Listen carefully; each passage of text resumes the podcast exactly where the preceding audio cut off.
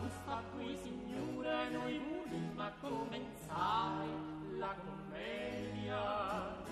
E a cantare si sette bell'umore, si sette bell'umore.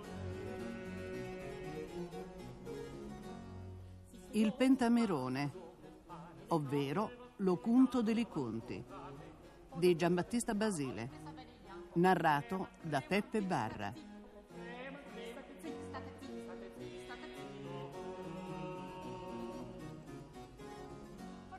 La selva di agli, trattenimento sesto della giornata terza.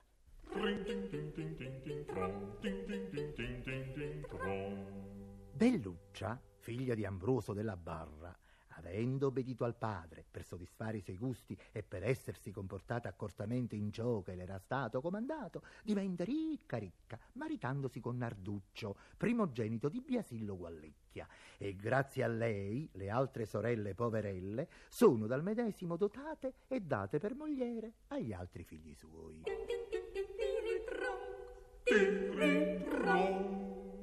L'obbedienza è una mercanzia sicura che dà guadagno senza pericolo ed è possesso tale che a ogni stagione ti dà frutto.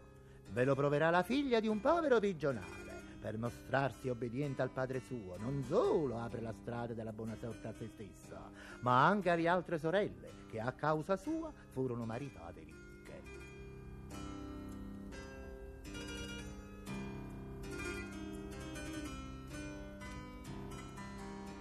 Era una volta a Lucasara della Varra un uomo rustico chiamato Ambroso, lo quale aveva sette figlie femmine. E tutto quello che poteva avere per mantenere l'onore dello mondo era una serva d'aglia.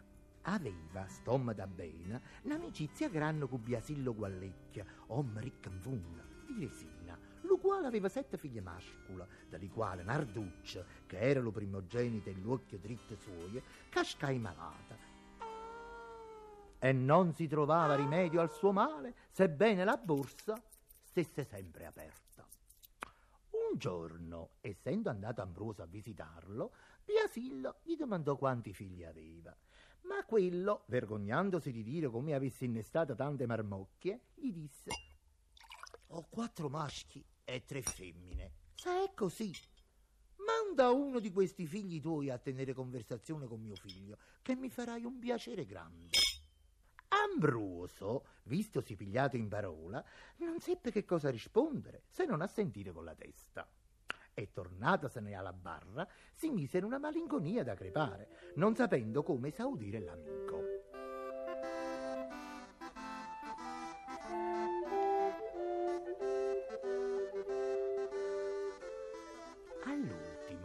Chiamate una per una le figlie, dalla grande alla più piccola, domandò quale di loro avrebbe accettato di tagliarsi i capelli, vestirsi da uomo e fingersi maschio per tenere conversazione col figlio di Biasillo, che stava malato.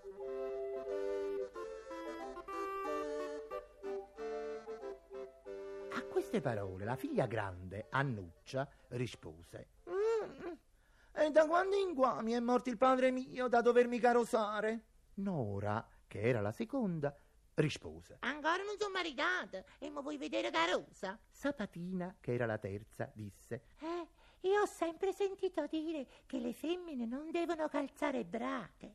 Rosa, che era la quarta, rispose. Merignao, non mi ci peschi ad andare cercando quello che gli speziali non hanno per l'intrattenimento di un malato. Merignao. Mm. Cianna, che era la quinta, disse. Di stu malata.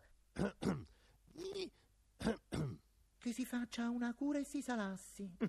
che non darei uno dei miei capelli. Paziente figlio di vita romana. La sesta, che era Lella, disse: Io sono nata femmina, vivo da femmina e voglio morire da femmina.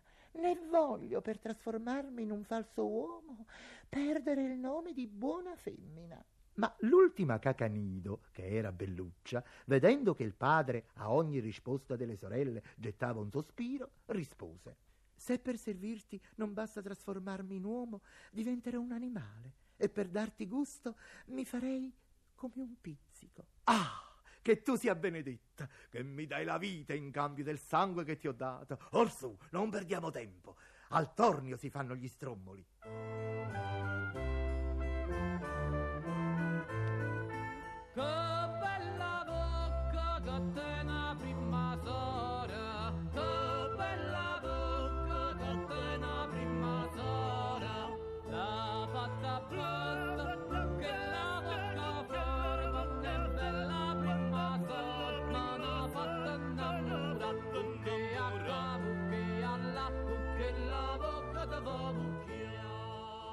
E tagliati i capelli che erano funicelle dorate degli sbirri d'amore e rimediatoli un vestitino stracciato da uomo, lo portò a Resina, dove fu ricevuto da Biasillo e dal figlio che stava a letto con le più grandi carezze del mondo e tornandosene Ambroso lasciò Belluccio a servire Narduccio, il malato.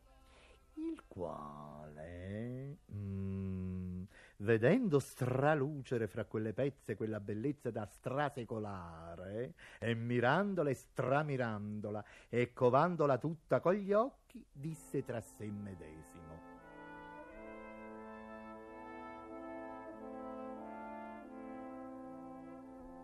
Se non ho le traviggole agli occhi, questa conviene che sia donna. Il tenerume della faccia l'accusa, il parlare lo conferma, il camminare lo attesta, il cuore me lo dice. Amore me lo rivela, è femmina, è femmina senz'altro, e con questo stratagemma di vestirsi da uomo sarà venuta a fare un'imboscata a questo cuore. E sprofondatosi tutto dentro questo pensiero, gli crebbe tanto la malinconia che la febbre gli si aggravò e i medici lo trovarono ai mali termini. Per la qual cosa la mamma, che bruciava tutta d'amore per lui, gli cominciò a dire: Figlio mio, lanterna cieca di questi occhi, gruccia molle della vecchiezza mia. Che cosa vuole essere questo? Che invece di acquistare vigore scapiti in salute e invece di andare avanti vai sempre indietro, come cotenna sui carboni.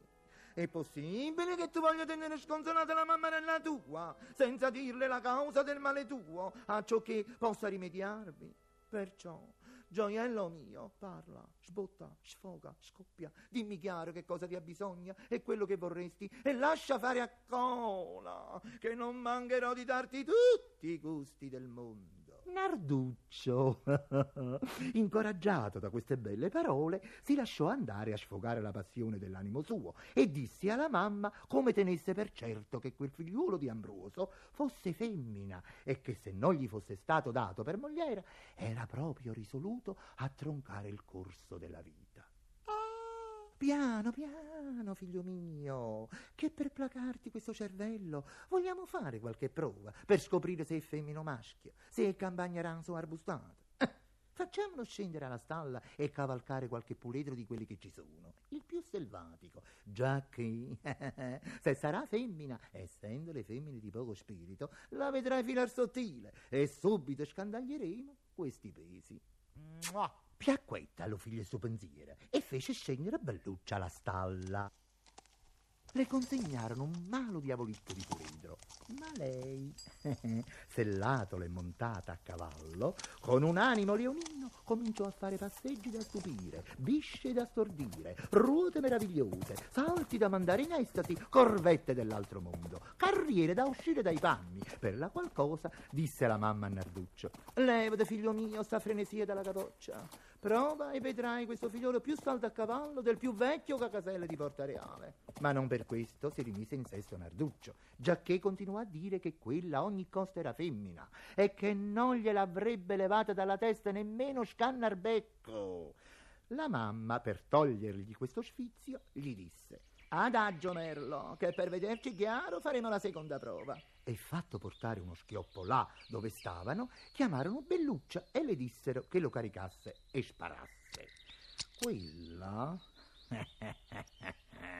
pigliata in mano quell'arma, mise la polvere d'archibugio nella canna dello schioppo e la polvere di Zanni in corpo a Narduccio. Mise la miccia, la serpentina e il fuoco al cuore del malato e scaricando il colpo caricò il petto dello sventurato di desideri amorosi.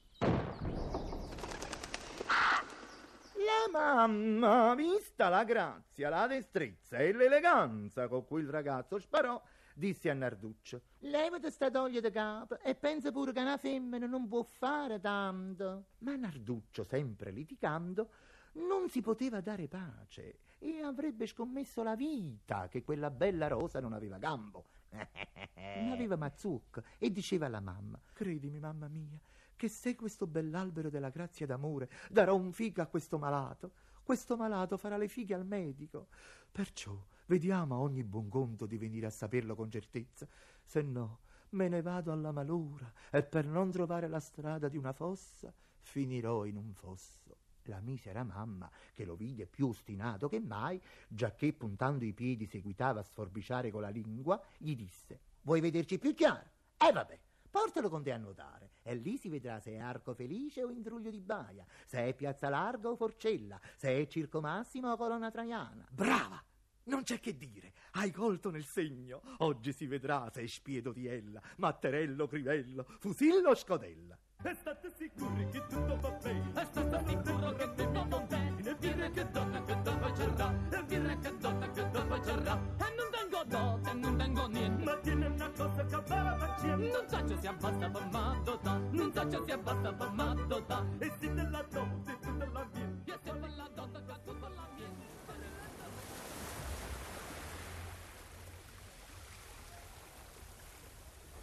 Ma Belluccia, fiutata la faccenda, mandò subito a chiamare un garzone del padre, che era assai scaltro e ruffiano, avvertendolo che, come la vedesse alla marina sul punto di spogliarsi, le portasse la notizia che il padre stava per tirare le cuoia e voleva vederla prima che la trottola della vita si fermasse.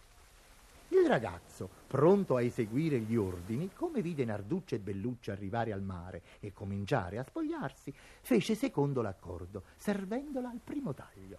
E quella, udita la notizia, chiesta licenza a Narduccio, si avviò alla volta di resina.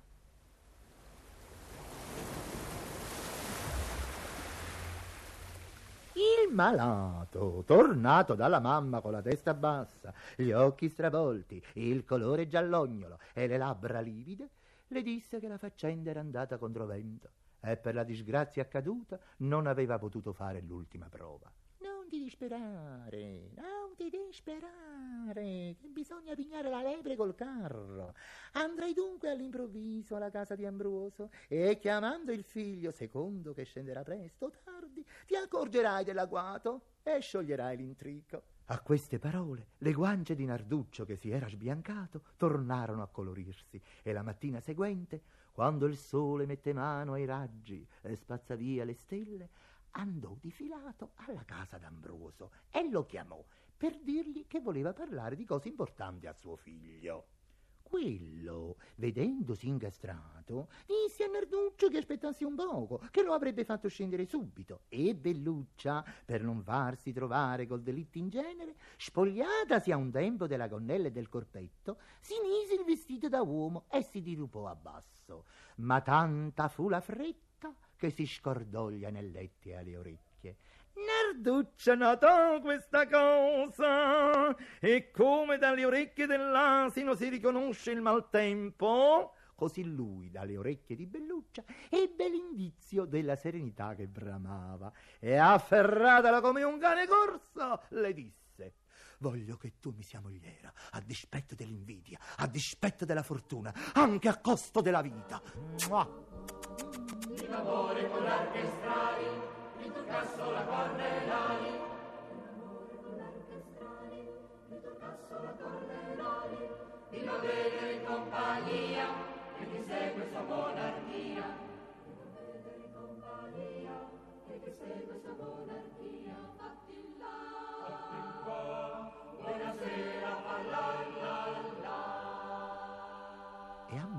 Ambroso, vista la buona volontà di Narduccio, disse: Purché tuo padre ne sia contento, lui con una mano e io contento.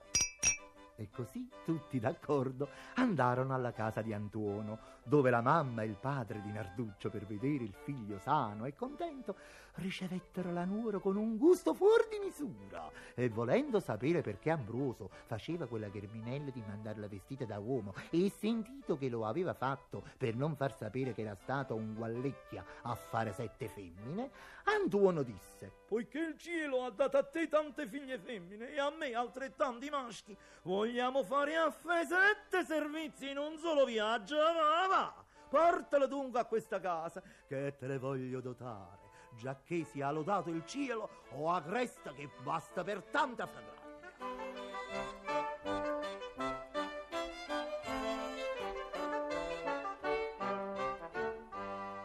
Ambroso, sentito questo, mise le ali per andare a pigliare tutte le altre figlie e trasportarle a casa di Antuono, dove si fece una festa da sette di denari, che le musiche e i suoni andarono fino al settimo cielo, e stando tutti allegramente si vide assai chiaro che non tardarono mai, grazie divine.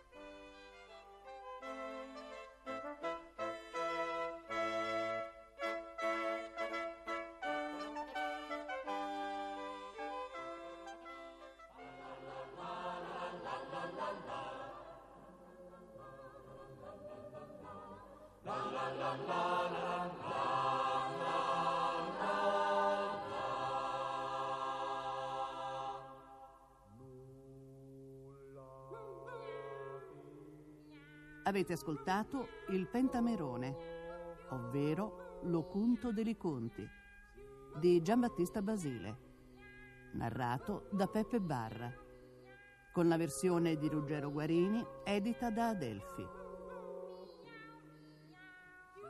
Realizzazione tecnica di Carlo Iacono. Assistenza alla regia Paolo Pomicino. Regia di Giuseppe Rocca.